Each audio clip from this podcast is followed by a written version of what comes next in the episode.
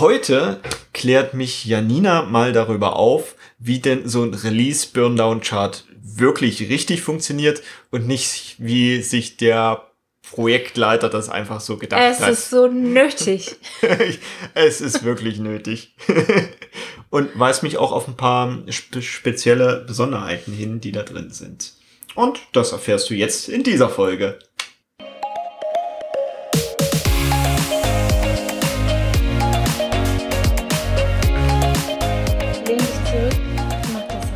Geil. Geil. Cool.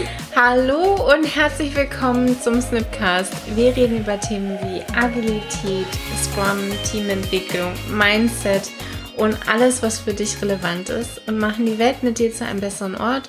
Schön, dass du da bist und los geht's. Tada! Wir haben heute eine Janina-Folge. Geil. Nein, natürlich nicht, aber es gibt ein Janina-Thema. Ach. Dachte ich. Ich wusste nicht, dass das dein Thema Ja ist. klar ist das mein Okay, Thema. Cool.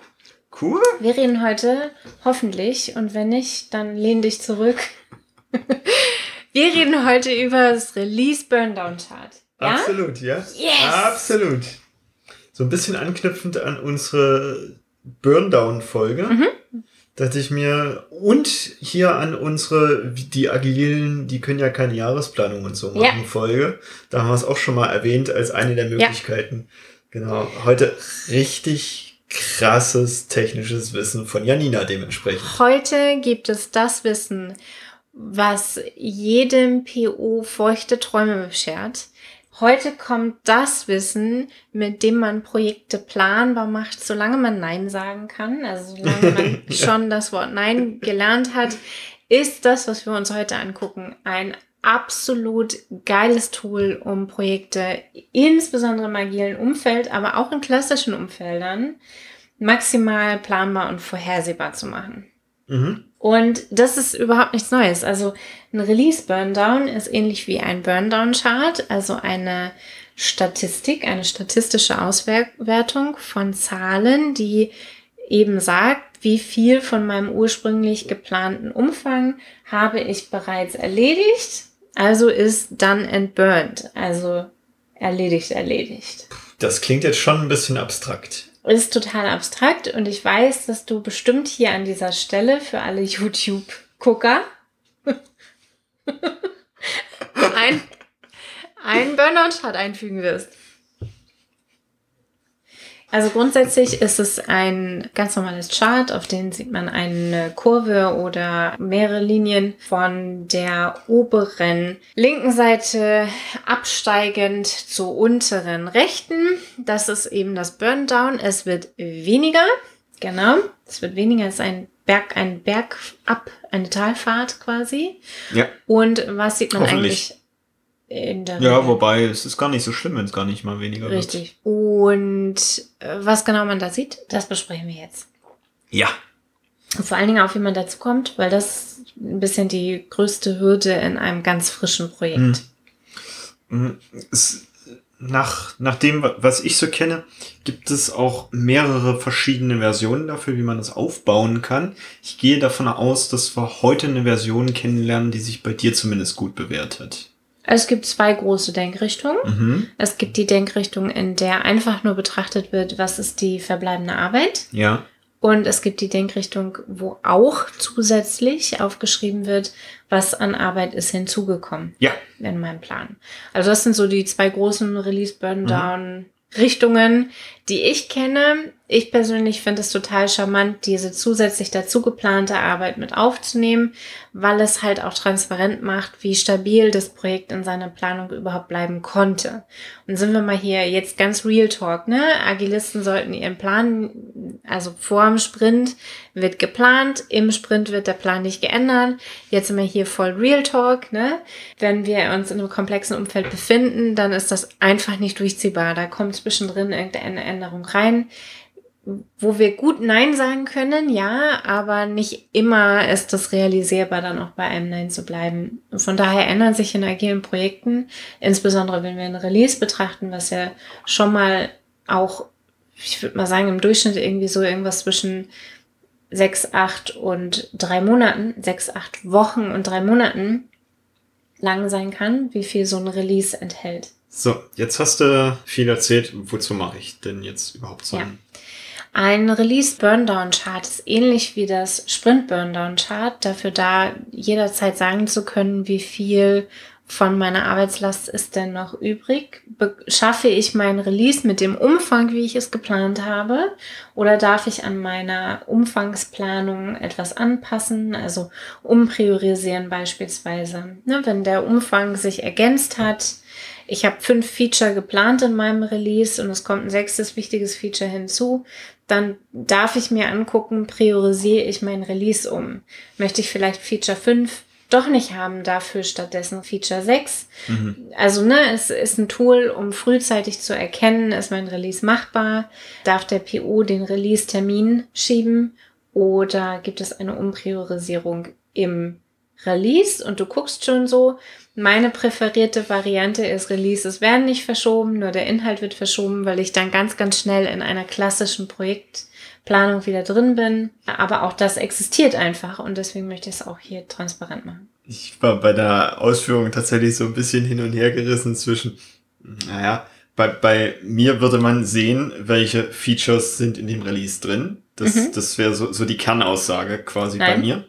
Und Genau, du hast andere Sachen gesagt. Dann hat sich wieder so in die Richtung bewegt, so mit, naja, wenn zusätzliche Sachen reinkommen, dann priorisiere ich um. Dann dachte ich mir wieder, ja, ja, das geht wieder in diese Richtung. Und dann hast du wieder rausgehauen. Und dann können wir ja den Release-Termin verschieben. Und dann dachte ich mir wieder, Nein. Also in einem Release Burndown Chart, in einem Release Burndown Chart sehe ich nicht, was drin ist. Ich sehe, wie viel drin ist. Ne? Also es ist eine, mhm. eine aufkumulierte Anzahl aller User Stories, die ich für das Release mir vorsehe. Also den kompletten Arbeitsstapel. In der Regel in Story Points, den ich vorhabe für ein bestimmtes Release. Und mit jedem Sprint, den das Team sprintet, wird in der Regel der Stapel an verbleibender Arbeit geringer und so entsteht eben dieses Burn-Down-Chart. Mhm. Wenn ich jetzt auf den Stapel, den ich ursprünglich mal geplant habe, den Arbeitsstapel, oben noch Arbeit draufpacke, wird entweder das Burn-Down-Chart nicht weniger. Wenn ich nur die überbleibende Arbeitspakete angucke, kann sich so ein Burn-Down-Chart also dann auch horizontal entwickeln. Ähnlich wie ein Burn-Down-Chart. Wenn ich die dazu gepackten Arbeitspakete unten dran packe als Statistik, dann bewegt sich trotzdem der Release-Graph nach unten, der Burn-on Release Burn-down. Also wir packen die Sachen unter die Nulllinie genau. unten dran. Also das ist sehr, sehr witzig, weil sich dieser Balken dann quasi nach oben und unten genau. in, also in genau. beide Richtungen bewegen kann auf dem Graphen. Und sagt halt auch super charmant, wie viel, wie viel Arbeitsüberhang habe ich, wenn mm. ich mhm. trotzdem pünktlich release. Und diesen Arbeitsüberhang nehme ich entsprechend dann als nächste Release. Ein PO darf trotzdem noch entscheiden, was genau ist jetzt dieser Arbeitsüberhang. Und ich finde, es ist einfach transparenter, in dieser Denkrichtung, ich füge Arbeit hinzu und mache das auch transparent auf dem ja. Burnout-Chart, als ich betrachte einfach nur die verbleibende Arbeit, unabhängig davon, ob es die ursprünglich geplante Arbeit war oder andere.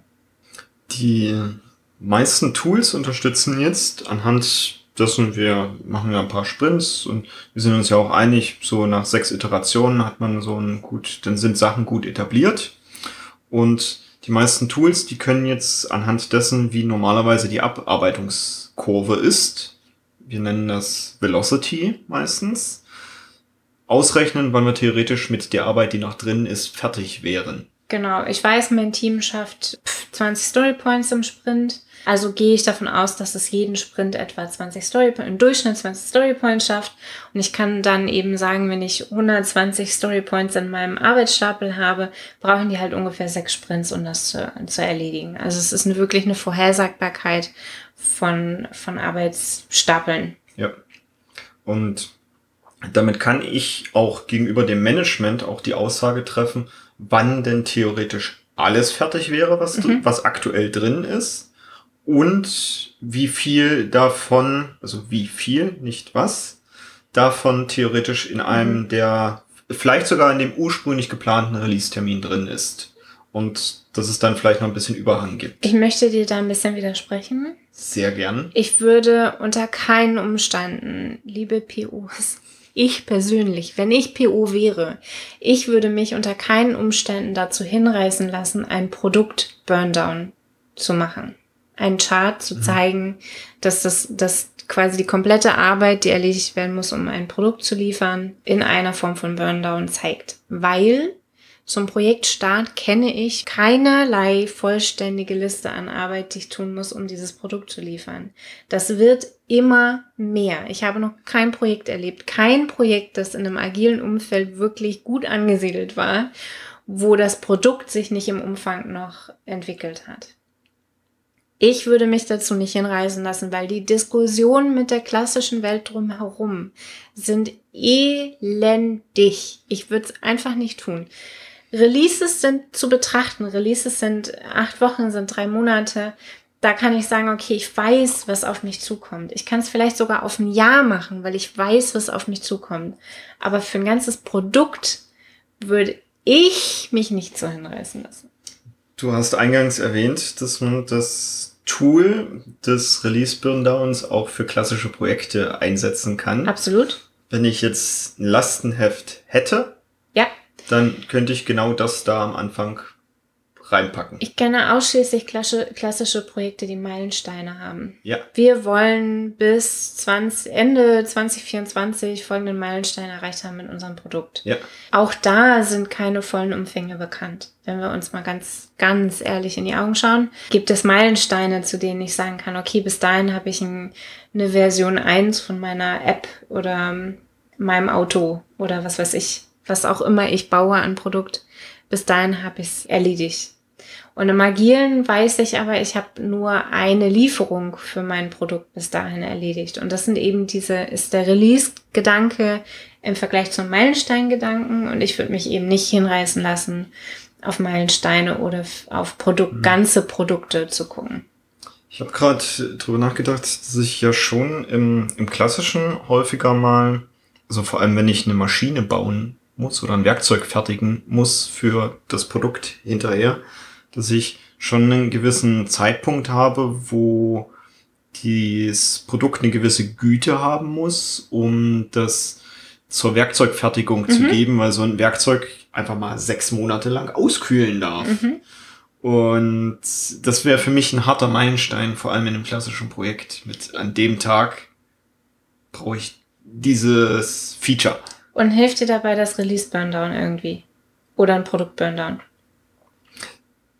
In, in der gleichen Weise wie ein Gantt-Chart. Ich merke, wann ich hinten rauslaufe. Ja, genau. Von daher lass uns, das, lass uns das jetzt nicht betrachten, ja, ja, wie sinnvoll das ist, mit Meilensteinen, harten Meilensteinen zu arbeiten oder ob sich das gut kombinieren lässt mit Agilität, das ist nochmal ein ganz anderes Thema.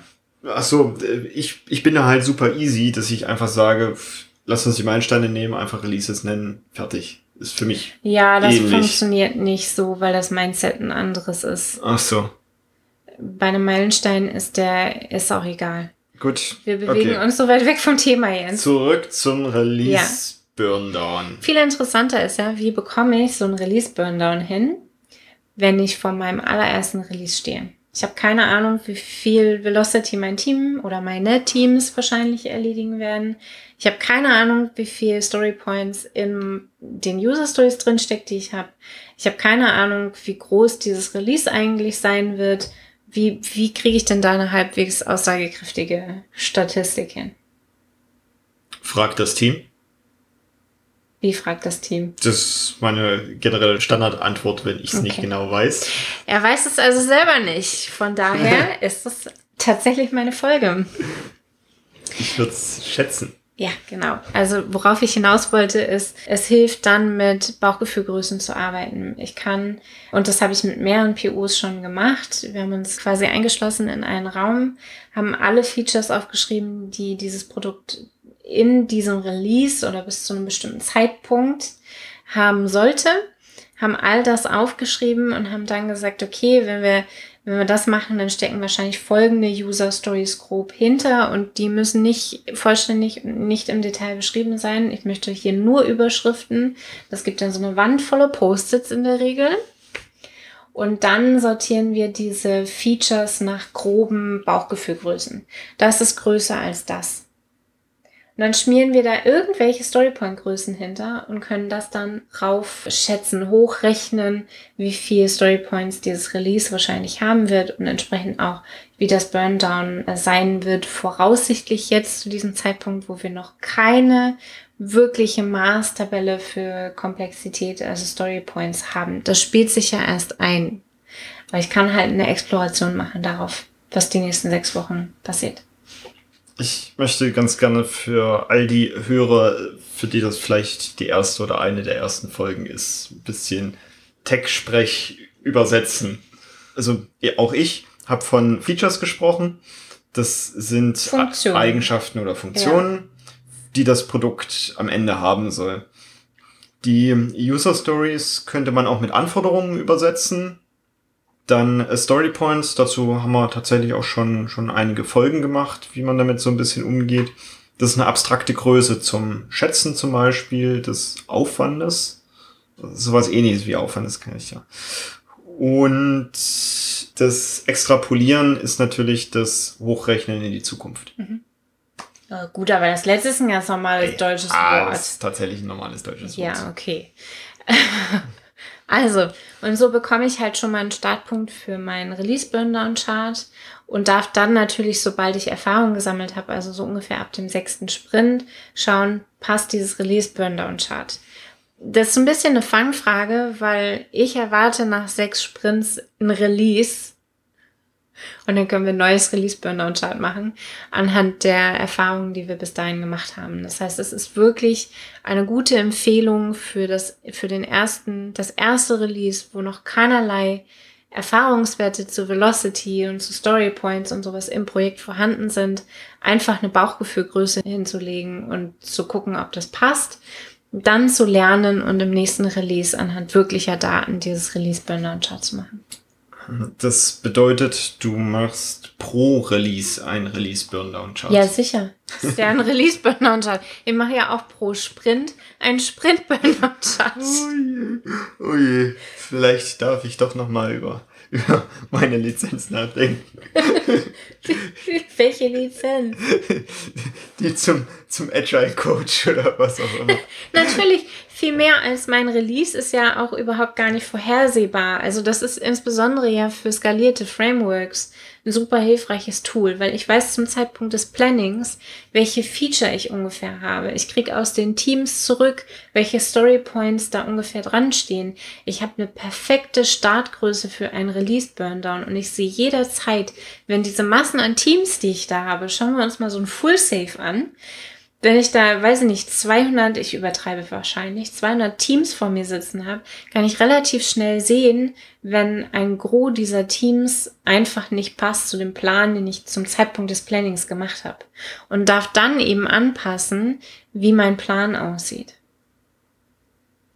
Dann bin ich vielleicht doch noch zu sehr Projektleiter. Also ich hätte jetzt einfach den, das Jahr hergenommen, da meine das ist doch viel zu groß, Sech der Zeitraum. 16 oder 17 Sprints reingeknallt. Oh Unten Gott. ist meine Zeitleiste.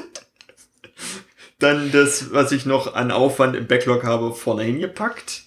Und dann das übers Jahr abgebrannt und dann alle, alle drei oder vier Sprints dann mein Release. Immer so ein und Peak mit, an dem Tag ist das, was fertig ist, im Release drin. Und das kannst du tun. Das kannst du tun. Meine Erfahrung ist, die Diskussionen, die sich ergeben, wenn sich daran irgendetwas ändert, und ein Jahr ist ein verdammt großer Zeitraum, die sind einfach Zeitverschwendung. Davon hat niemand, also ich, meine, mein fester Glaubenssatz ist, davon hat niemand was, außer dass wir uns in Terminen befinden, um zu erklären, warum dieses Release Burnout Chart nach Woche drei schon nicht mehr stimmt. Und wir haben jetzt Woche zwei in diesem Jahr und ich habe einen PO vor mir sitzen, der schon jetzt quasi seinen Jahresplan über den Haufen schmeißen muss. Einfach weil sich in KW 2 dieses Jahres eine riesen Fuck im Projektumfeld ergeben hat. Und das sind einfach, das sind solche Situationen, da bin ich ein bisschen froh, dass ich nicht PO bin. Und da hoffe ich, dass es eben release-spezifische Burnout-Charts gibt. Meinetwegen Quartal und das ist ja zeitlich, ne, wenn wir hier von sechs, acht Wochen beziehungsweise drei Monaten sprechen, dann ist es ja genau ein Quartal. Und auf ein Quartal kann ich relativ gut vorhersehen, was kommt. Auf ein Jahr würde ich mich dazu nicht hinreißen lassen. Mhm.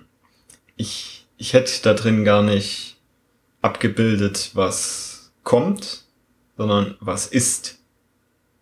Ach so, retrospektiv meinst du? Ich, nee, natürlich schon, kann ich mir schon die. Tatsächlich, also ich habe ja, es, es sieht ein bisschen aus wie ein Börsenchart, so mit diesen ganzen Kerzen und ich habe diese, diese Velocity-Linie da drin und was, was, was, egal. Und ich hätte halt, je nachdem, was ich weiß an Informationen, das reingekippt und dann würde irgendwas, was in Richtung Nulllinie rauskommen und dann würde sich mit jedem Sprint halt irgendwie, wird es mehr werden, weniger werden und so weiter halt ergeben und ich könnte damit dann immer noch sagen, wir haben noch Arbeit für ein halbes Jahr oder sowas haben wir noch locker im Backlog. Aber dieses, wir haben noch Arbeit für ein halbes Jahr, kann ich ausdrücken, ohne einen Release-Burnout zu machen. Ja klar, aber die Manager, die, die, die mögen doch diese Charts so gern. Das sieht doch cool aus, wenn ich da irgendwas habe und dann irgendwelche Kurven erklären kann. Ich würde es auf ein Jahr nicht machen, ehrlich ja, nicht. Ist, ist okay. Habe ich, also verstehe ich sehr gut und ich, ich mag den Punkt, ja.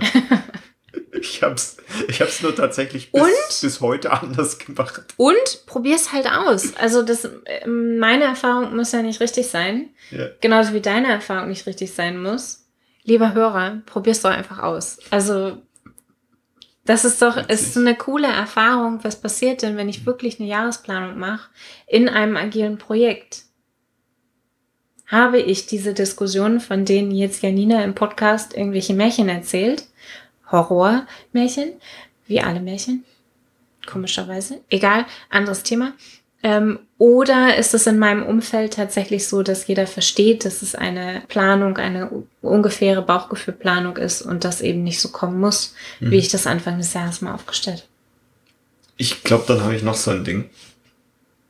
Wenn du möchtest. Okay. Passt das noch zum Thema? Ja, ja, ja, ja, ja, ja. Mhm. Und wenn ich mich an Tools bediene und das Burndown nicht selber zeichne, dann ist es auch manchmal so, dass ich das einstelle, dass es nicht unten, das, was dazugekommen ist, dran gepackt wird, also unter dieser Nulllinie, sondern oben drauf, aber in einer anderen Farbe. Genau, das ist einfach Remaining Work, also ja. nachbleibende Arbeit. Das sind diese zwei Denkrichtungen, die ich ja. gesagt habe. Ne? Also entweder ich habe das ursprüngliche Release, Burndown und packe dazugekommene Arbeit unten dran. Mhm. Da sehe ich dann ne, dieses, okay, das ist extra Load, das wussten wir zum Anfang unseres Releases noch nicht. Oder packe ich es oben mit auf die Stapel, auf die Arbeitsstapel und dadurch bewegt sich dann quasi die abbrennende Linie ein bisschen horizontaler, als sie sollte. Je nach Projekt auch ziemlich steil nach oben. Das ist tatsächlich auch eine Konsequenz, ja. die ich an so einem Release-Burndown sehen kann. Ich habe in diesem Release folgende Arbeit dazu bekommen. Und das ist ja nicht, ich habe es im Backlog irgendwo aufgeschrieben, ne? Und das ist irgendwann Arbeit für die Zukunft. Auch ein Grund, weshalb ich keinen Product Burndown machen würde, weil es einfach nicht aussagekräftig ist meiner Meinung nach. Aber ich kann halt sagen, was ist in diesem Release noch relevant geworden? Ja. Das ist ja Arbeit, vor der ich mich als PU eigentlich gar nicht mehr wehren konnte, weil es so relevant geworden ist. Und für mich ist es immer eine, wenn diese Burnout-Charts, diese Release-Burnout-Charts dann einfach so Entschuldigung, scheiße aussehen, dann ist es für mich eine Genugtuung, dass ich offensichtlich in einem komplexen Umfeld unterwegs bin. Richtig guter Punkt von dir. Ja, es ist einfach dann so, okay, wenn das Burnout-Chart, das Release-Burnout-Chart so viel neue Aufgaben bekommen hat, dann haben wir da ganz, ganz viel in de, im Umfeld des Projektes zu besprechen. Und auch viel gelernt. Und wahnsinnig viel gelernt. Möchtest du noch was wissen zum Thema Release Burndown? Wegen mir kannst du tatsächlich noch mal aufmachen, wie, wie fange ich denn jetzt an und für wen ist es denn? Wie fange ich an? Ich fange an, ein Release zu planen. Das ist Schritt eins, schon fast ein bisschen basic. In drei Sprints will ich ein Release machen. Meinetwegen in drei Sprints willst du ein Release haben. Also wenn das dein Horizont ist, dann. Ja, finde ich gut. Könnte in drei Sprints ist dein Release eine Aussage sein. Ich weiß nicht, ob dann so ein Release Burndown wirklich aussagekräftig ist, weil es ja dann nur drei Spalten hat quasi, aber könnte man machen. In drei Sprints will ich fertig sein. Und ich nehme mir äh, diese Anzahl an Aufgaben vor. Mhm. Die nehme ich aus dem Backlog und ordne die dem Release. Zu. Genau. Ich breite mein Spielfeld aus und sage, okay, und in den nächsten drei Monaten möchte ich Folgendes erreichen. Ist ein bisschen wie Jahresplanung. Mhm. Na, also wir nehmen uns. Also nein, wir nehmen uns zum Jahresbeginn Vorsätze vor. Ne? Ich möchte gerne bis Ostern fünf Kilo abgenommen ja. haben oder was auch immer. Ja. Bis Ostern ist die Applikation um zehn Prozent schneller meinetwegen auch das. Und das ist quasi mein Release. Ja. Wie genau du zu diesem Release kommst, ob du als PO das alleine machst, ob ihr das gemeinsam mit dem Team macht, ob ihr ein skaliertes Framework habt und da also Quartalsplannings draus macht, um mhm. ob irgendwelche OKRs da noch mit reinfiddeln, was tatsächlich jetzt in diesem Release relevant wird. OKR ist ein strategisches Planungsframework, ein agiles Objective and Key Results haben wir auch eine Podcast-Folge zu gemacht, ganz am Anfang mal. Ja, ja, stimmt, ja. stimmt. War, war eine Hörerfrage. Richtig. Also, was, wer jetzt genau daran beteiligt ist, festzulegen, das ist das Release, das musst du bei dir in deinem Projekt, lieber Hörer, dir gut überlegen. Grundsätzlich mhm. für mich, der PO, wer auch immer der PO ist, der darf am Ende die Reihenfolge und die Priorität, die Wichtigkeit dieser Aufgaben im Release abgeben. Es gibt aber häufig dann Abhängigkeiten, gerade in skalierten Frameworks. Das ist ja ein bisschen äh, größeres Planning, was da stattfindet und das ist ein bisschen komplexer als jetzt diese platte Aussage. Genau. Das ist mein Release. Und also da können wir auch direkt nochmal die Referenz zum Scrum Guide machen. Die Product Ownerin ist für die Priorität dieser zu tunenden Aufgaben verantwortlich. Genau, das ist mein Release. Punkt. Das ist die erste Spalte in meinem Release Burndown Chart. Okay. So fange ich, ich an. Bup, zack, Spalte 1. Und nach jedem Sprint gucke ich mir an, wie viel ist von meinem Arbeitsvorrat weg. Ja. Und ist vielleicht was dazugekommen. Genau. Und das trage ich dann entsprechend in, in Säule 2 ein. Ja. Und so baut sich dann mit jedem Sprint dieses Release Burndown Chart auf. Und ich kann natürlich mit statistischen Vorhersagen und so auch immer wieder gucken, landen wir denn da, wo wir landen wollen. Nur reinschreiben tue ich nur das, was real an Zahlen existiert. So fange ich an. Für wen ist denn dieses Release Burndown? Ich finde, im ersten Schritt ist es absolut hilfreich für einen Product Owner Mhm. Das ist so ein bisschen wie das Burndown-Chart fürs Team. Mhm. Mein Hinweis darauf, schaffe ich das, was ich meinen Stakeholdern, meinem Umfeld versprochen habe ja. oder, oder vorhergesagt habe, was schaffbar ist. Und muss ich frühzeitig in eine Kommunikation gehen mit meinen Stakeholdern, um eben da vielleicht Frustrationen oder sowas zu moderieren, frühzeitig. Das kann aber auch ein gutes Tool sein für Stakeholder, die dieses Chart gut verstehen um ja. jederzeit, wenn es transparent irgendwo ist und mhm. verstanden wird, was drin steht, kann das auch ein gutes Werkzeug sein, um zu zeigen, wie es dem Projekt gerade geht. Ja. Zumindest in diesem Release. Ich mache das total gerne transparent, weil entweder es gibt Fragen dazu, was genau sagt mir denn jetzt dieses schon wieder? Oder es wird beobachtet und entsprechend das eigene Verhalten daran angepasst. Wir haben ja häufig zuliefernde Abteilungen oder abnehmende Abteilungen, die dann oder Kunden, die dann gut sehen können mit, okay, wo steht's denn jetzt? Und ihr Gamer warten ja gerne auf das nächste Release ihres Favorite Games. Und wäre es nicht total cool, so ein Release Burndown sich angucken zu können im Sinne von, hm. okay, wie viel ist es denn jetzt noch? Da fällt mir tatsächlich auch eine Gefahr bei dem Verschieben des Release-Zeitpunktes auf. Gerade weil du jetzt Gamer angesprochen hast, ich das tatsächlich von einigen guten Spielen dann auch kenne. Und auch, weil ich mit Dennis tatsächlich vor ein paar Monaten genau die Diskussion zu so einem Release-Burndown hatte, weil sich da das Release eben danach richtete, wann ist denn alles abgearbeitet. Mhm. Und Dennis völlig richtigerweise festgestellt hatte, naja, es verschiebt sich immer weiter rein. genau. Sie haben jetzt wieder einen Sprint gemacht und es ist quasi wieder ein Sprint nach hinten gewandert. Das ist ein super Symptom für Projekte, die nicht wirklich verstanden haben, worum es im Agilen geht. Also Drama-Dreieck. Also, der, Hinweis, so. das ist bei Dennis Projekt nicht so. Also Dennis ist ein richtig guter Scrum Master und okay. der hat auch im richtigen Moment dann schon mitbekommen, ah. Äh, Drama-Dreieck, ne? Also wir wollen ja kein klassisches Projekt, in dem Zeit und und Kosten und sowas verhandelbar sind, aber Umfang nicht. Ja. Sondern im Agilen sind Zeit und Qualität und Ressourcen ähm, fix. fix und das Einzige, woran gedreht wird, ist der Umfang. Ja. Und von daher dieses Release-Schieben, das ist was, das ich nicht gerne sehe und ich weiß aber, dass es passiert. Von daher ist es mir lieber, ich habe einen Release-Burner und sehe, ob und wann und warum es sich verschiebt, als ich habe keinen Release-Burner und habe keine Ahnung, warum jetzt hier wahlfreie Release-Termine hin und her geschubst werden. Also ich finde, es, es hat einfach mehr Aussagekraft.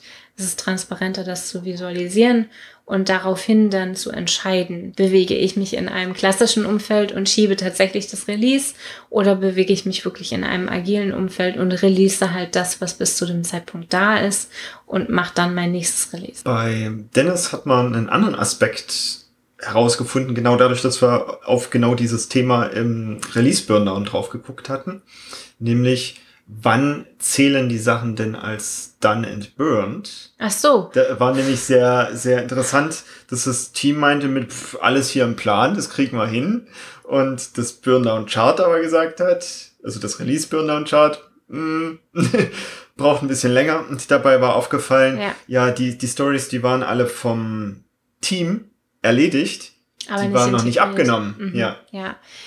Und das ist tatsächlich ein Riesenaspekt. Also ich kann, ich kann die Wichtigkeit von der Definition of Done überhaupt gar nicht betonen. Auch da haben wir, glaube ich, eine Podcast-Folge zugemacht. Definition of Done haben wir, glaube ich, noch keine gemacht. Okay. Dann wird das aber mal Zeit, glaube ich. Okay. Rutscht hiermit höher. ist gut. Dass ich das nicht priorisieren muss, ist übrigens riesig gut für mich. Also die Definition of Done, die, die Definition davon, wann Arbeitspakete fertig und erledigt sind, das ist in jedem Projekt ein bisschen unterschiedlich. Das ist definitiv etwas, worüber gesprochen werden muss zu Anfang und immer wieder gesprochen werden sollte im Laufe des Projekts, weil sich das ändern kann. Von daher dieses Burndown-Chart, Sprint oder Release oder meinetwegen auch Produkt, enthält halt nur Dinge, die dann entburned, also fertig, nie wieder angefasst werden müssen. Das ist was, was viele Teams wirklich wirklich lernen und immer wieder besprechen müssen. Vielleicht ist es sogar noch ein wichtigerer Schritt, bevor ich sammle, was ist dieses Release drin, mhm. nochmal drauf zu schauen, mit was ist denn meine Definition of Done. Vielleicht ist das ein besserer Startpunkt als hier ist mein Release. Also du bist auch der Meinung, es, es sollte auf dem Release Burndown sollten tatsächlich auch dann die abgenommenen und integrierten Sachen ja, sonst, wirklich nur. Sonst ist es ja nicht fertig. Also ja, das ist jetzt eine philosophische Frage. Was ist fertig? Die Perspektive ist ein bisschen unterschiedlich. Ich als Projekt, Produkt, Ownerin will natürlich wissen, was ist potenziell lieferbar. Mhm. Und das sagt ja auch der Scrum Guide zum Beispiel. Es geht immer darum, was ist potenziell lieferbar. Diese ja. Kundenzentriertheit. Es geht nicht nur darum, was ist fürs Team fertig, sondern es geht darum, was ist fertig gegenüber Kunde. Mhm. Customer Centricity. Uh. Mhm. Kundenzentriertheit übrigens für alle. Also, das ist das Release Burndown. Wir haben darüber gesprochen. Was ist denn eigentlich ein Release Burndown Chart? Wie sieht es aus? Sollten wir es aus Release oder aus Produkt machen? Machen wir jedes Release ein neues oder führen wir das fort in irgendeiner Variante? Wir haben über die zwei Denkrichtungen gesprochen. Es gibt das eine Release Burndown, das einfach die verbleibende Arbeit anzeigt und es gibt das andere Release Burndown, das die zu, dazugekommene Arbeit unten anfügt, sodass die ursprünglich geplante Burndown trotzdem noch sichtbar ist. Wir haben darüber gesprochen, für wen das Ganze ist, wie wir überhaupt zu dem Release Burndown kommen, auch in Projekten, die ganz, ganz frisch mit Scrum anfangen oder mit Agilität anfangen und noch keine Velocity und keine Story Points haben. Wir haben darüber gesprochen, wozu der PO das nutzen kann oder das Team oder das Projekt das nutzen kann. Ja, es war reichhaltig. Es war wirklich reichhaltig. Ja, vielleicht eine Folge, die man nochmal hören kann. Definitiv, definitiv. Also vor allem auch wenn man in die anderen Folgen dann nochmal reingehört hat, um auch die Begriffe zu kennen, die wir hier mhm. genannt haben, ja. ist es dann nochmal ganz cool, das vielleicht auch ein paar Folgen später dann nochmal zurück mit, ah, jetzt, jetzt, jetzt weiß ich genau, was. Und die Verbindung zur Definition of Done, die fand ich jetzt tatsächlich auch nochmal richtig wertvoll. Ja. Wenn du mit uns über solche Themen auch sprechen möchtest, wir haben an jedem letzten Donnerstag im Monat bei uns den sogenannten Heldentreff. Den findest du auf der snip.academy Seite. Kannst dich da kostenlos in Zoom-Call einwählen und eine Stunde mit uns plaudern. Und den Zoom-Mitschnitt davon gibt's auch immer für zwei Wochen dann nochmal in unserer Facebook-Gruppe der agilen Komplexitätslöser. Ja. Schön, dass du mit dabei warst und bis nächste Woche. Tschüss. Tschüss.